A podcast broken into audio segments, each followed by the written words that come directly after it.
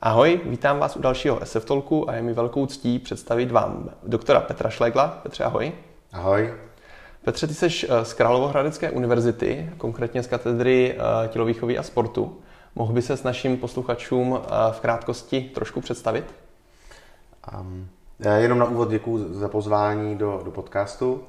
A k, k mému krátkému představení, kromě toho, že působím na katedře, tak s mojí paní máme crossfitovou tělocvičnu, Hradci Králové, to znamená, funguji i jako trenér, respektive víc jako trenér e, sportovců, profesionálních sportovců. Mhm. Jak dlouho už máte tenhle, tenhle gym nebo ten crossfit? Od roku 2015, to znamená teď nějakým, nějakých 7-8 let.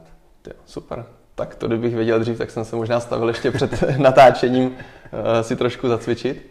Eh, já moc děkuji, že jsi přijal naše pozvání a tím hlavním motivátorem k tomu, aby jsme tě sem přizvali, tak byla vlastně tvoje práce, kterou jsi eh, letos v Dubnu vydal. Je to takový přehledový článek, jmenuje se to Analýza teorie tonických a fázických svalů, eh, morfologické a funkční vlastnosti.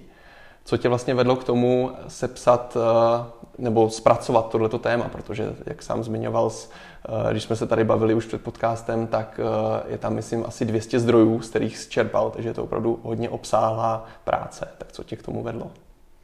No, eh, v podstatě to bylo, to bylo jednoduché, protože myslím si, že pokud se zajímáte o nějaké téma a jdete víc do hloubky, jdete do mezinárodních zdrojů a podobně, tak se může stát, že zjistíte, že některé věci nejsou tak, jak si myslíte. Když se budeme bavit o tonických a fázických svalech, tak eh, já jsem se rozhodl to téma zpracovat, trochu kriticky zpracovat a eh, velice rychle jsem zjistil, že eh, chybí vlastně nějaké velký, nějaký zajímavý podklad pro tu teorii. Mm-hmm. A nejdřív jsem to zjistil v zahraniční literatuře, a pak jsem to zjistil i v české literatuře. Čili to byl, to byl ten, ten motiv k tomu, že jsem si říkal, že něco není v pořádku a že by se toho někdo měl, měl chopit, protože jsem zatím nenarazil na nic, ne, jako žádný článek nebo někoho, kdo by se s tím chtěl zabývat. Já jsem rád, že někdo kritickým okem eh, proskoumal vlastně tuhle tu část, která je často uváděná v mnoha učebnicích, myslím si, že jak ve, v těch pro fyzioterapeuty, tak pro sportovní trenéry. A určitě doporučuji všem si tuto tu práci přečíst. Když se na ní podíváme tak jako v kostce zkráceně, tak mně se líbil, jak jsi tam zpracoval i nějakou tu historii, kde se vlastně odrazil, kde vlastně vzniklo první povědomí o tonických fázických svalech a jak se to vyvíjelo. Já bych jenom ještě, než, než eh, k tomu přistoupím, Aha. tak ještě bych chtěl říct, že a je to celé vlastně myšleno jako pozitivní. Ta kritika obvykle bývá spojena s něčím negativním, ale mně se jedná o to, aby vlastně trenéři, fyzioterapeuti tady dělali co nejlépe svoji práci. Čili aby pracovali s tím, co skutečně platí a nedocházelo třeba k milným závěrům nebo k milným instrukcím pro klienty, pacienty, což si myslím, že se tady bohužel děje.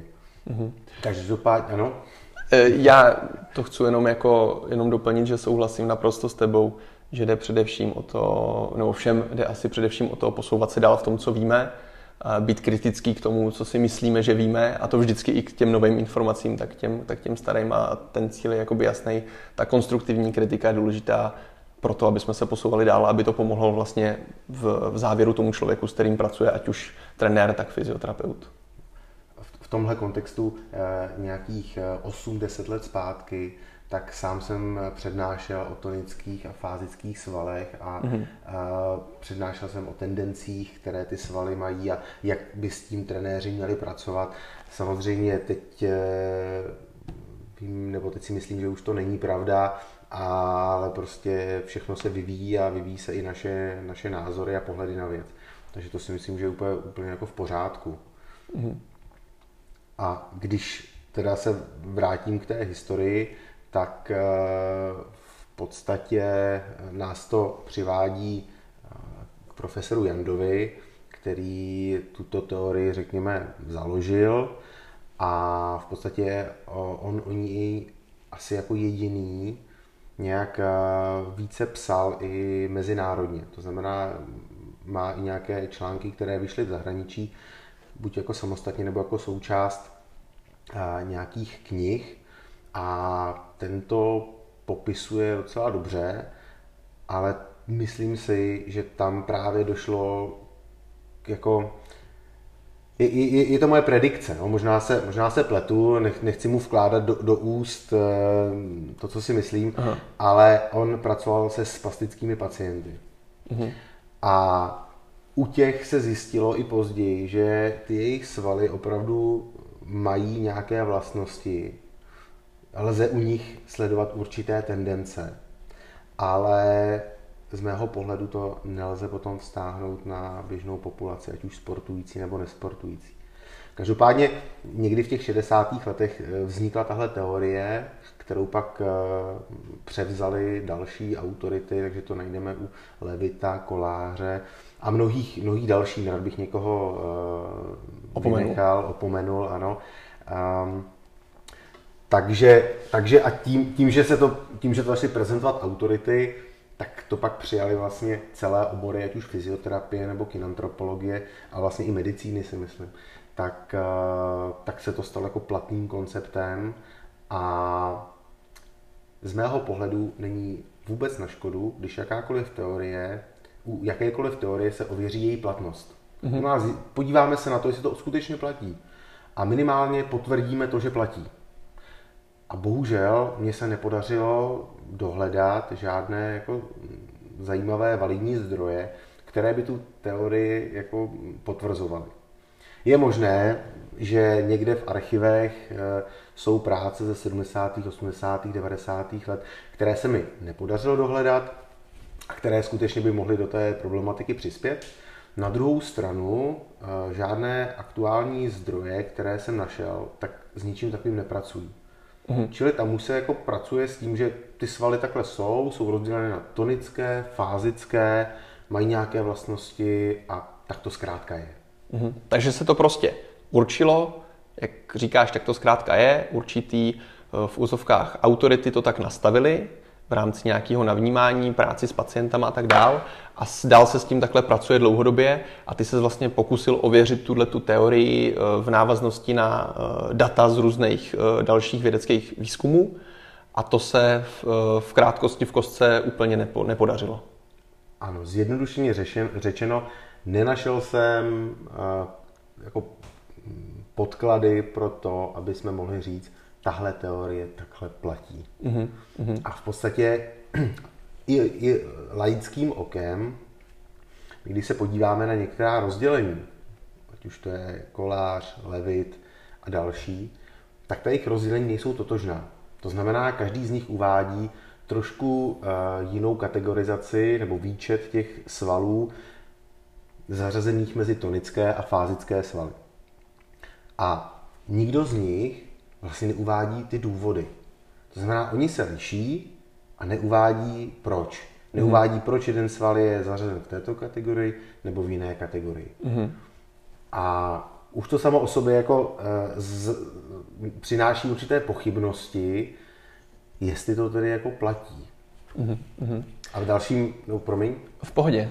ne, a dalším logickým krokem je, že eh, každý, kdo zná aspoň základní anatomii, tak ví, že ty svaly se obrovským způsobem liší svojí funkcí, strukturou a teď ta kategorie těch svalů má dostat jednu vlastnost.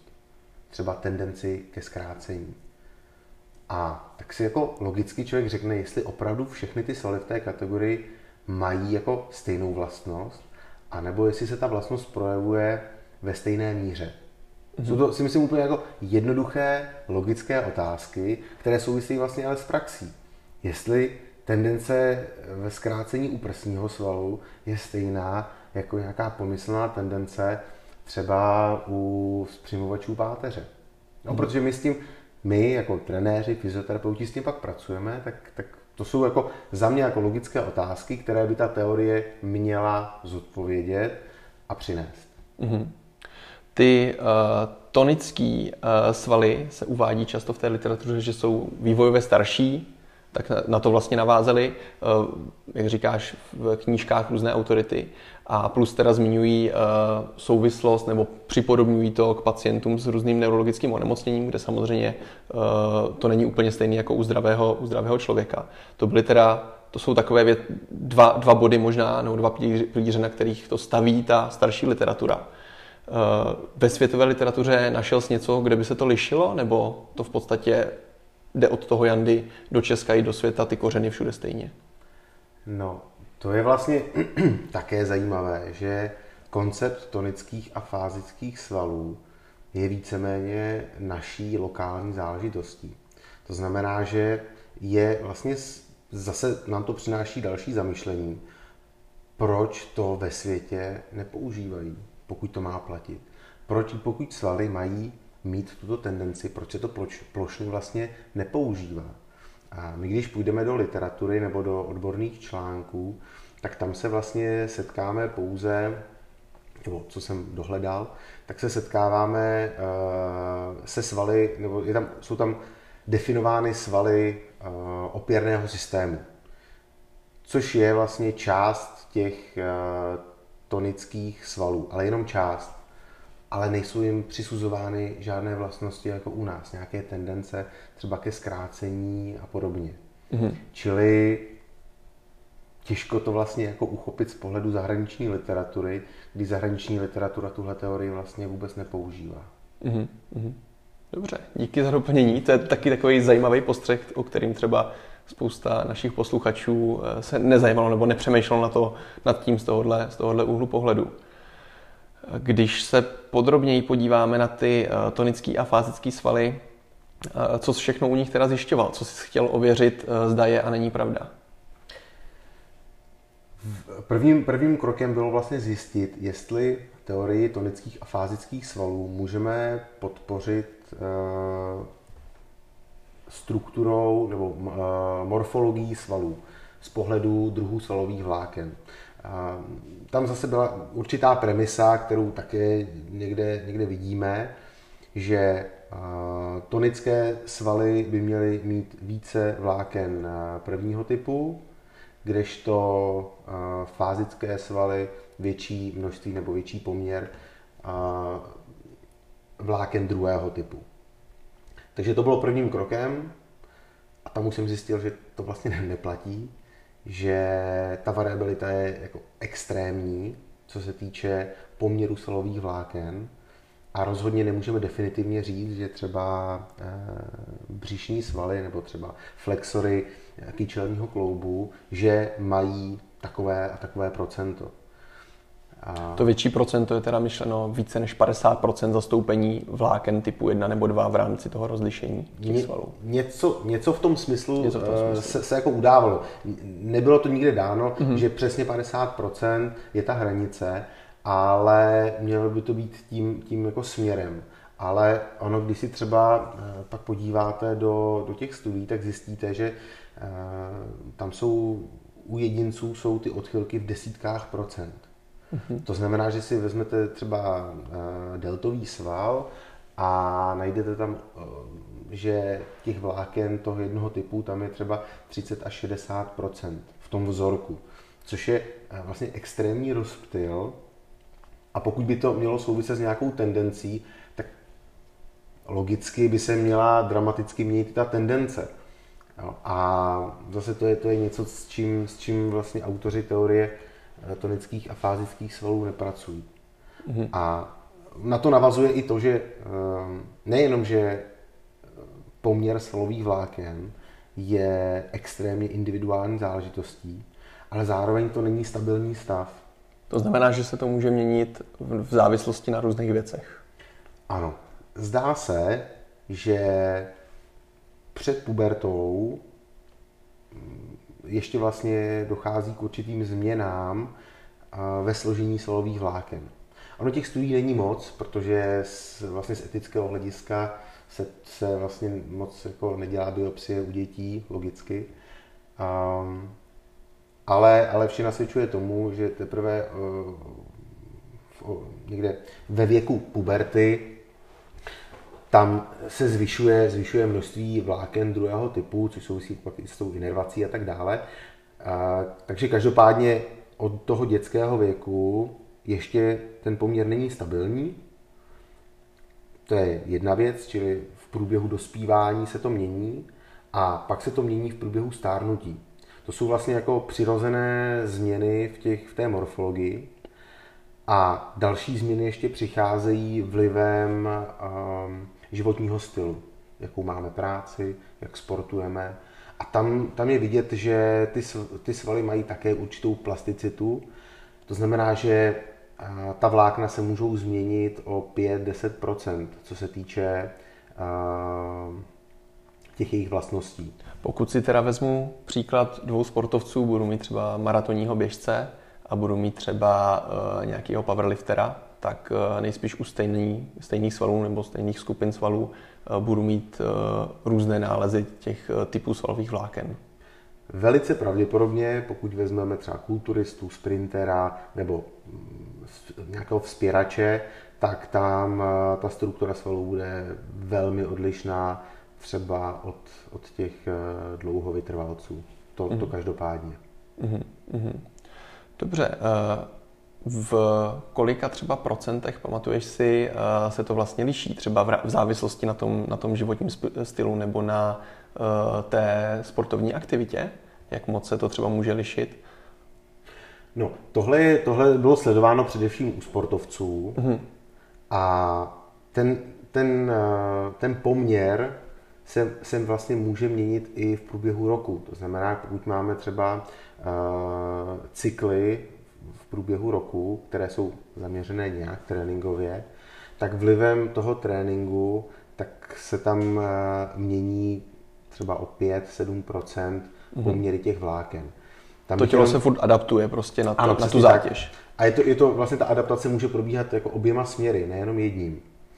A to znamená nejenom jako z těch rychlejších vláken na pomalejší, ale i z pomalejších na rychlejší.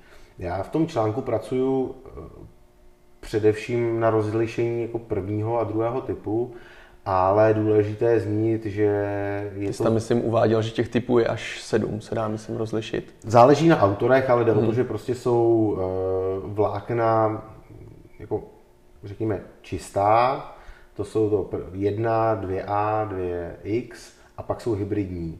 To znamená, že to je nějaký mix těch eh, čistých typů vláken a ty vlastně mají ty mixy, ty mají jako tu největší, eh, ten největší potenciál se adaptovat nějakým mm-hmm. způsobem. Každopádně to, co by si z toho čtenář měl vzít, je, že pokud by, měly být, pokud by měla být morfologie svalových vláken podkladem pro vlastnosti tonických a fázických svalů, tak by ty vlastnosti se musely měnit nejen v čase, ale i jako v průběhu dospívání a stárnutí, ale i v závislosti na tom, co děláme. Mm-hmm.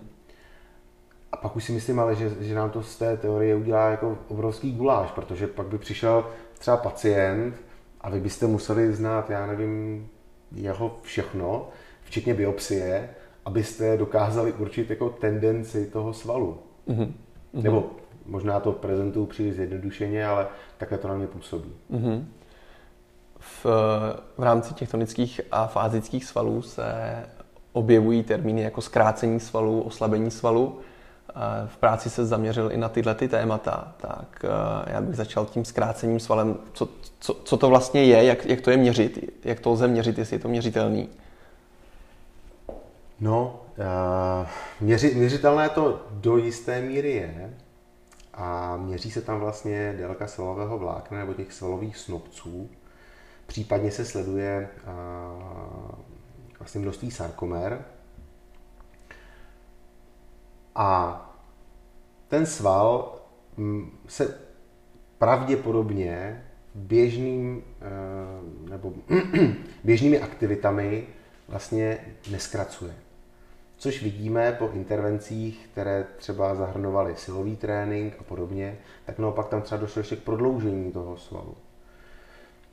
A vůbec se nedá říct, že by u některých svalů přirozeně se ten sval zkrátil.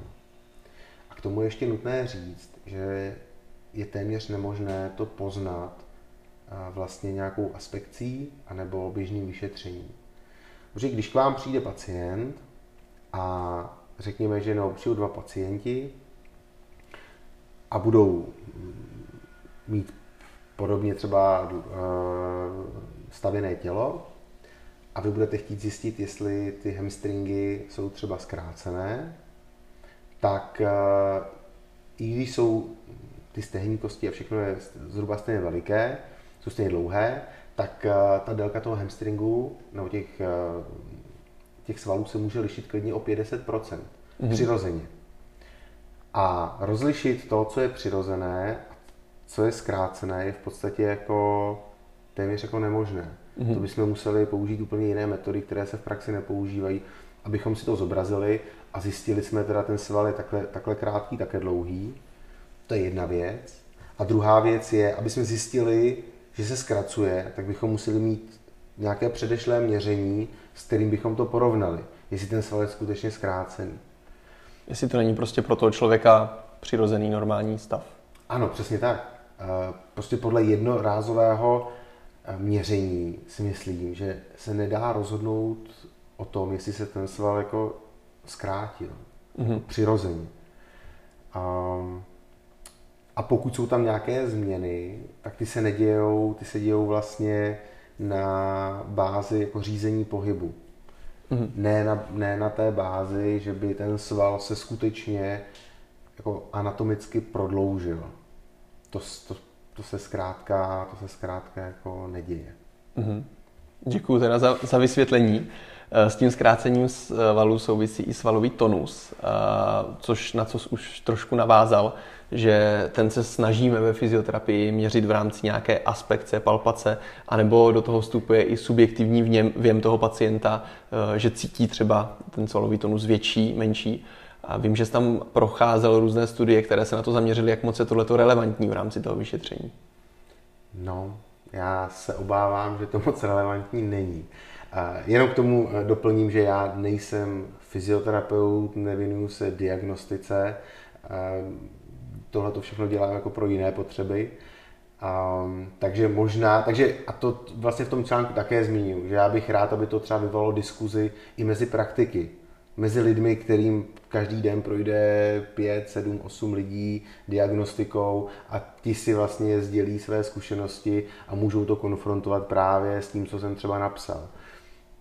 A, takže to jenom bych k tomu, k tomu doplnil. A teď jsem ztratil nit. Ta relevantnost té palpace aspekce a subjektivního věmu. Ano. Zkrátka ty studie téměř jasně ukazují, že to, co my vnímáme tou palpací, jakože zvýšený tonus a podobně, tak to neodpovídá tomu, když to měříme přístrojem. Jo, když ta myotonomie se, se tam provede, tak zkrátka ta korelace tam, tam není. Stejně mm-hmm. tak ten pocit pacienta z toho svalu a zase pokud to porovnáme s tím měřením, tak, eh, tak se o to v podstatě nemůžeme moc opřít. Samozřejmě, že praktici s tím musí nějakým způsobem pracovat, mm-hmm. ale jenom si musíme uvědomit, jako, jakou informaci nám ten člověk dává a s čím vlastně pracujeme. Jo? Můžeme to vlastně nějakým způsobem třeba v praxi snažit vnímat, navnímat to, ale brát furt v potaz, že to nebude nejspíš eh, to na, jenom na čem stavět třeba nějakou tu terapii, protože to eh, v rámci teda těch dat, eh, s kterými zpracoval, není tak přesný diagnostický nástroj, když se to porovnává právě s nějakými přístroji, které jsou přesný. Takže brát to v potaz asi při té terapii. Přesně tak. A já bych to možná ještě doplnil. Já zase mám jednu svoji domněnku, nebo částečně podloženou, že celá tahle teorie pracuje i s myšlenkou, že pokud je sval zatěžovaný, tak se zkrátí, tak se může zkrátit. Čili pokud sval posilujeme, namáháme, pokud je tam více silných svalových kontrakcí, tak se zkracuje. To je první domněnka, která neplatí. A současně s tím je teorie agonistů a antagonistů. Když pracuje antagonista, tak inhibuje antagonista, aby docházelo k pohybu. A pokud tady máme jednu vlastnost toho agonisty, že pracuje kontrahuje a zkracuje se a do toho je tam antagonista, který inhibuje, tak tam by právě mělo díky tomu docházet k tomu oslabení. Čili ono je to takové jako, bylo by fajn, kdyby to tak fungovalo. Čili máme extenzory páteře, které kontrahují, jsou e, zkrácené a tím, jak pořád pracují, tak na druhé straně e, nám nepracují e, flexory, břišní svaly a ty te nám díky tomu ochabují. Ono to vlastně také do sebe zapadá, akorát, že to vlastně neplatí. Dobře, jsem rád, že to zmiňuješ. Já myslím, že už jsme dřív zmiňovali že vlastně tohle je jeden z mýtů, co se, co se traduje, že lidi, co cvičí, tak jsou strašně zkrácený kvůli tomu, že cvičí. A přitom se ukazuje z těch studií, že pokud člověk cvičí eh, teda větším nebo v plném rozsahu pohybu, tak může vlastně zvyšovat ten rozsah pohybu podobně, jako když strečuje. Takže to není vlastně tak, že by ty uh, silové sporty toho člověka zkracovaly tak, jak se myslelo, tak, jak se myslelo dřív v tomhle tom. Je to, je to přesně jak říkáš. Že ne, není jako není tam, uh, není tam ten efekt, že ve smyslu, jako, že když sval pracuje, tak se pak zkrátí. Takhle Tím, co jsi teďka řekl, tak uh, to vytvořil hezký přechod uh, k nějakému komplexnějšímu pohledu na, na tuhle teorii, která vlastně teorie těch tonických a fázických svalů uh, volně přechází v podání Jandy ve skřížené syndromy, a to už je horní dolní skřížený syndrom, který se často právě v rámci terapie používá, nebo v rámci fyzioterapie se to vyučuje a používá se. A vím, že jsi tam uváděl studii, uh, nevím, jestli, správně vyslovím jméno, autora Kocur a kolektiv v 2019, kde měřili právě uh, uh, u člověka s horním skříženým syndromem, který měl předsazenou hlavu, tak vlastně měřili aktivitu horních a dolních vláken trapézového svalu a vlastně to nevyšlo podle očekávání v rámci toho horního skříženého syndromu. Takže nechám tě teďka volně, do, vo, volně, volně doplnit to, co jsem teďka začal. Uh, je to vlastně o tom, že pokud platí teorie tonických a fázických svalů, tak podpoří teorii skřížených syndromů. Z mého pohledu, pokud neplatí teorie tonických a fázických svalů, velmi těžko budeme obhajovat uh, teorii skřížených syndromů. Tam se do toho, podle mého názoru, dostává ještě uh, jedna nešťastná věc a to je, že se určitý typ postury a priori spojil s vlastnostmi některých svalů. To znamená, vidíme zvětšenou hrudní kyfózu s předsazenými rameny a automaticky diagnostikujeme ochablé mezilopatkové svaly, zkrácené prsní svaly. Tohle to byla, to, to, co jsi řekl, byla jedna studie, ale těch studií je opravdu mnoho, které to dokazují mm. u svalů v oblasti trupu, kyčle, ramen. Těch, té evidence je jako poměrně hodně a to je to, co by se jako už si myslím nemělo objevovat, aby pouze podle aspekce byly vytvářeny nějaké závěry ve smyslu nějakých zkrácení, disbalancí a, a podobně. Že to prostě vyžaduje mnohem, mnohem jako eh, sofistikovanější diagnostiku.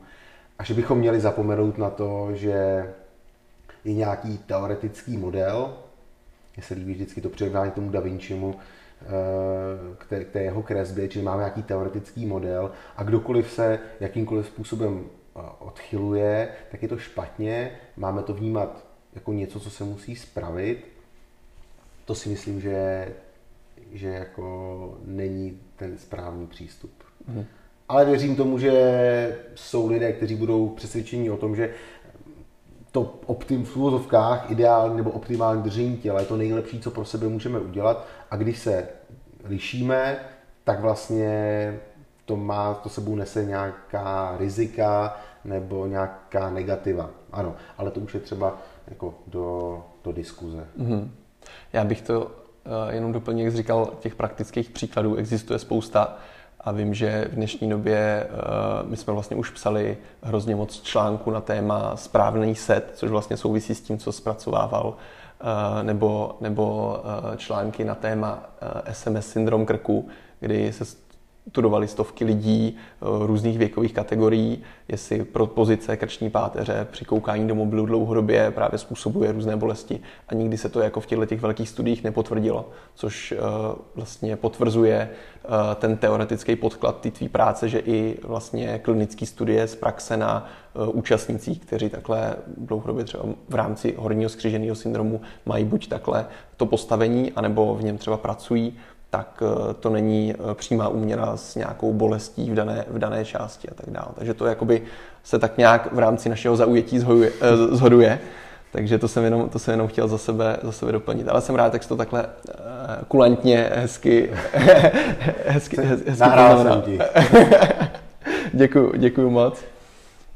Uh, tak jo, uh, ještě teda u uh, poslední části té tvý práce, tak byly uh, oslabený svaly, který zpracovával. Je tam něco, co bys chtěl uh, vypíchnout jako nějakou ještě zajímavou věc, čistě k tomu? Já přemýšlím. Um, mý, mým cílem tam bylo opět jako najít nějakou evidenci pro, pro ta tvrzení a nepodařilo se mi najít studie, které by jasně mm-hmm. řekly třeba břišní svaly ochabujou, ochabují rychleji než svaly jiné. Mm-hmm. Uh, to znamená, že ani jako to, že by ten sval měl nějakou vyšší tendenci, ale myslím si, že opět ten zakopaný pes je v tom, že pokud by fázické svaly měly mít víc vláken druhého typu, tak díky tomu by mohli rychleji jako ztrácet tu sílu, ale tohle, tohle neplatí. Navíc, navíc ještě já tam uvádím studie, že pokud jako někdo um, má té pohybové aktivity velmi málo, tak ta konverze tam je vlastně opačná. A u mhm. těch lidí se zvyšuje procento eh, vláken druhého typu. Mm-hmm. Spíš je to vlastně jako naopak, že to tělo jako se adaptuje zkrátka jinak, když je jako úplně v klidu. Teď mě napadla ještě jedna věc doplňující v jedné studii, co zpracoval kolega Jirka asi před deseti lety eh, o zkrácených svalech, tak myslím zmiňoval i možnost eh, jedné teorie, eh, tak to bylo, myslím, zastoupení vazi, vazivovaté složky v těch vláknech a myofibroblastů, které vlastně jsou schopné kontrakce. Tak nevím, jestli ještě tohleto, jestli jsi tam někde o tohleto zakopl. Přiznám se, že vůbec. Jo. A Myslím to rozhodně zajímavě. Mm-hmm. U, upřímně nic moc, nic moc o tom nevím, tohle to jsem nedohledával. Takže, takže, ale na tomhle je hezky vidět, že i ta rešerše, kterou jsem udělal, není, není jako dokonalá, a to, což, což je vlastně v pořádku. A já to vlastně beru i jako částečně jako hozenou rukavici a třeba si někdo dá tu práci, eh, tam najít další informace, další fakta, které neříkám, že musí souznít s tím, co jsem psal, Aha. ale budou naopak opačného ražení a vyvolají tu diskuzi, mhm. vyvolají přemýšlení a to je v podstatě to, co já bych Ten cíl toho... chtěl jako vyvolat. Jo, jo. Já bych to zhrnul teda, eh, co jsme teďka probírali, tak eh, v rámci teda obhajoby těch tonických a fázických svalů, tak eh, bohužel bohu dík si zjistil, eh, že ty, nesedí to vlastně v rámci nějaké morfologie. Eh, ty typy vláken, to zastoupení těch typů prvního, druhého jsou velmi rozdílné, jsou tam velké variability u jednotlivých svalů. A to znamená, že to, na čem vlastně stojí ta podpora těch tonických a fázických svalů, tak eh, minimálně z velké části ze všech stran, co to proskoumal, tak, tak není úplně tak jednoznačná. Navíc se to může lišit ty tendence u lidí v rámci eh, jejich stylu života, sportovní aktivity, neaktivity a tak dál. Takže určitě eh, jsem si z toho vzal, že není tak jednoduché říct, eh, tenhle ten sval má tendenci ke zkracování, tenhle k oslabení a nad tím bychom měli i takhle, takhle uvažovat. Jestli jsem to správně pochopil, budu rád, když mě ještě doplníš. Já myslím, že si to schrnul hezky. Já bych tomu jenom doplnil to, co jsem vlastně tam psal na závěr, že mi se v tomhle kontextu líbí tzv. Hitchensova břitva. A to znamená, že pokud něco tvrdíme bez důkazů, tak to vlastně i bez důkazů můžeme zamítnout. To znamená, že pokud někdo nemá oporu v něčem, tak my s tím vlastně a priori můžeme, nesou, můžeme si dovolit s tím nesouhlasit, aniž bychom dokazovali... Bez Cože? Bez udání vlastně těch důkazů. Ano, přesně tak. A ty jsi vlastně tu břitvu stupil kamenem, protože jsi ty důkazy dodal. Zhruba, yes. zhruba 200 studií. Takže já si myslím, že by bylo jako hezké, kdyby se našel třeba nějaký nadšenec z oblasti třeba fyzioterapie, vyloženě odborník, který by uh, byl na druhé straně barikády a který by do toho vnesl třeba svůj pohled, úplně jiný pohled třeba než byl ten můj a, a pomohlo to vlastně, řekněme, to nějakým způsobem vyřešit, protože jak jsme uvedli už na začátku, tím cílem je nějaké, řekněme, hledání pravdy, mm-hmm. protože prostě my chceme pracovat přece s tou pravdou v rámci běžného cvičení a běžné práce jako s klienty, s pacienty. To, to přece chceme všichni bez ohledu na to, jestli jako jsme na jedné nebo druhé straně toho tábora. A nechceme těm lidem vlastně říkat věci, které nejsou pravda. To jsem rád, že zmiňuješ, protože si myslím, že ta diskuze eh, je velmi důležitá, podstatná a hlavně, aby to byla nějaká produktivní diskuze, tak by to nemělo být pouze o tom, že se řekne, jo, tohle je blbost, nebo jo, tohle je správně, a tak to prostě je, ale pojďme se o tom bavit, tady jsou nějaké informace, tady jsou nějaké data, jsme otevření tomu uh, na to nahlížet tímhle směrem, ale budeme rádi i za váš pohled, aby jsme společně dosáhli lepšího cíle. Takže to, to jsem hrozně rád, že, uh, že jsi zmínil a určitě uh, budeme oba dva rádi, když tomu tak bude i v budoucnu, že se tady o věcech budeme víc bavit otevřeně a nejenom ukazovat, že tak to prostě je. A vím, že si v té studii právě hezky i zmiňoval v závěru, že eh, ty praktické zkušenosti, není to tak, jako že teď se něco vyvrátilo, tak to není a ty jsou všechny jakoby na prd, ale že právě je to důležitá část eh, toho celku. A to bych tady jakoby taky rád vypíchnul, že jsi tam tomu věnoval podstatnou část, že eh, to samozřejmě nesmíme opomíjet, ale že to je součást celku, že se by se nemělo stavět Vím, že třeba Jetli a kolektiv 2016 udělali takovou hezkou pyramidu relevantnosti důkazů, kde úplně na spodku byla právě ta zkušenost těch expertů, eh, která byla s největším zaujetím a s nejnižším jakoby, eh, kvalitativním ohodnocením těch důkazů. A úplně nahoře byly právě, myslím, eh, systematický přehledy s metalýzama na systematický přehledy s metanalizama kontrolovaných studií, randomizovaných kontrolovaných studií, kde vlastně ta možnost zaujatosti je daleko menší a kde ty kvalita těch důkazů je daleko větší. Takže to si myslím, že tam tak zhrnul, že je to součástí toho, je to třeba brát v potaz a je třeba s tím pracovat z obou stran, jak z toho teoretického, tak z toho praktického. Ano. Já bych tomu jenom dodal, že právě ta, to, že se odkazujeme na expert knowledge, čili na, na to, co experti tvrdí, tak to se tady právě třeba v té fyzioterapii dělo a je to vlastně v pořádku, jo? že jako najdeme s někoho, komu věříme, a e, rozhodně bych ještě chtěl zdůraznit, že si jako velice vážím práce e, všech e, autorit a odborníků, které v práci zmiňuji, i které nezmiňuji a věnují, věnují se téhle problematice. Je mi jasné, že, za nimi, že jsou za nimi desítky let jako práce i s pacienty a vůbec to není myšleno tak, že bych, bych si jich nevážil, nebo by, bychom si jich neměli vážit, naopak, ale jde o tu konfrontaci právě té teorie s praxí a takové, to, jak říkám, to hledání, to hledání pravdy. Ale rozhodně si vážím všech, kteří prostě se tomu věnují a chtějí vlastně, chtěli pro ty pacienty dělat jako to nejlepší. Mm-hmm. No. Já si dokonce myslím, že třeba prostě v rámci třeba toho minulého století, jak říkal Janda v 60. letech přišel s tím letím, tak oni vlastně ve své době, proto aby to posunuli, udělali nějaký maximum s těma zdrojema, který měli, někam to posunuli a je potřeba to posouvat pořád dál, jako už se dneska nepouští prostě žilou a dělají si další věci, ale dřív se to dělalo, bylo to nejlepší, co v tu chvíli asi třeba mohli dělat, nebo co je napadlo, tak prostě furt je třeba se posouvat dál a e, za čas zase bude lepší, nebo vymyšleno něco dalšího, lepšího a tak dále. A to je ten vývoj, to je asi nějaká přirozená věc, který bychom ale neměli bránit.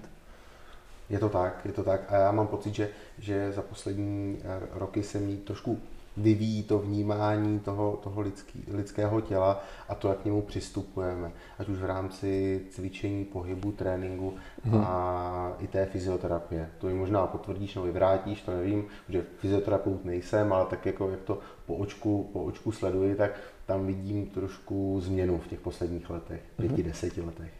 Super, pozitivní změnu. Jo, z mého pohledu pozitivní, ano. To je dobře, to je dobře, tak budeme doufat, že to není jenom nějaká uh, tvoje osobní bublina, že to tak funguje, že to tak funguje globálně. A uh, myslím si, že ta message tvoje, nebo já jsem tak navnímal, když jsem tu studii dvakrát četl, Možná jsem jediný, kdo to čet dvakrát. Když jsi to četl dvakrát, tak klobouk dolů. fakt dvakrát normálně. Já doporučuji všem, aby si to přečetli, protože tam ty data jsou fakt uh, dobrý, jsou tam u kterých svalů, jaký byly rozdíly. Mě to překvapilo, že až fakt, jak říkal, v desítkách procent. Takže uh, u těch zastoupení uh, různých typů vláken. Takže doporučuji všem, abyste si to prošli, pokud na to máte chvilku. A ta hlavní message, abych se k tomu vrátil, tak je vlastně to postupný přestupování eh, od toho eminence-based medicine, kdy to záleží na rozhodnutí vlastně nějaké autority, eh, by měla být víc k tomu evidence-based medicine, kdy samozřejmě přijímání těch praktických zkušeností je součástí i toho evidence-based medicine v kontextu s nějakými právě podloženými daty. S tím se nedá nic jiného nesouhlasit. Chtěl bys uh, na závěr ještě něco, něco sdělit, něco říct si předat světu a udělat svět víc sluníčkovej? Eh, že držím palce eh, všem iniciativám, jako je to, co vlastně děláte vy, protože se vlastně snažíte posunout eh, váš obor zase kousek dál a budu vám držet palce v tom, aby se to přeneslo o něco víc i do toho akademického světa, který se trošku zuby nechty brání, ale, ale budu vám v tom držet palce tak to ještě nemůžu teďka ukončit, ale, ale tím, že jsi takhle jako, ty jsi vlastně učitel, že jo? Ano. A jak bys teda chtěl, abych já jako student za tebou přišel s něčím třeba, že jsem přišel s nějakýma informacema, co třeba vyvrací něco, co ty učíš a chtěl to s tebou prodiskutovat. Co bys třeba poradil tomu žáku, nebo jak bys to chtěl ty přijímat od toho žáka? Já jsem přesvědčený, že každý vědec a akademici jsou vlastně také vědci, tak musí být otevření jako novým věcem, novým faktům, které jsou ochotně konfrontovat s tím, co znají. To znamená, že pokud někdo přijde uh, s něčím, co v podstatě jako je, je jako opozitní třeba, nebo, nebo trošku jiné než eh, ten názor toho, toho uh, vyučujícího, tak si myslím, že by to mělo být přijato jako vlastně s otevřenou náručí. Mm-hmm. Pokud mi někdo řekne, že v podstatě má pro mě novou informaci, no tak to je přece jako skvělá záležitost. A kde jinde, než v akademickém prostoru by se mělo diskutovat. Takže ideální věc je přijít za svým učitelem a říct, hele, Schlegel říkal, že to je takhle, že nás učíte blbosti. a já, já všem těm studentům budu držet palce, aby, aby prošli. Nevy, aby prošli, aby se jim to nevymstilo.